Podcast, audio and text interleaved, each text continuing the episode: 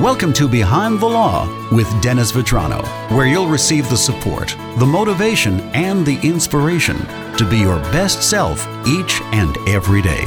And now, here's your host, Dennis Vitrano. Time again for Behind the Law with Dennis Vitrano. Welcome back, Dennis. Good to see you, Joe. We were talking about domestic violence last time we got together, Yeah. consulting the Facebook page from the Grace Smith House. Yeah, and I think you know, again, it's that you know, if you're on the fence, that will be one of your biggest motivate, motivating factors to move towards divorce because you certainly want to try to remove yourself from one of those relationships. But you said, how do, can you be sure you are a victim of domestic violence? Yeah, and, and here's the thing. They give you a list of, of things that would characterize a victim of domestic violence or or an abuser for domestic violence. So, so here goes. Let me Okay, share you a few please. of those things.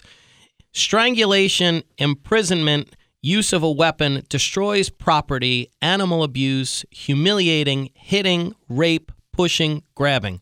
Which one do you think that is? Abuser, right? Yeah, it would have to be. Yeah, yeah, clear.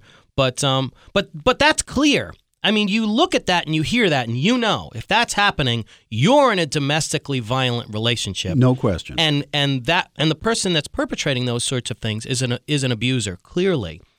Um, and for the victim, walks on eggshells, keeps children quiet, tries to be perfect, constantly worried, fearful, doesn't want to be alone, stays away from family and friends, agreeable, nurturing.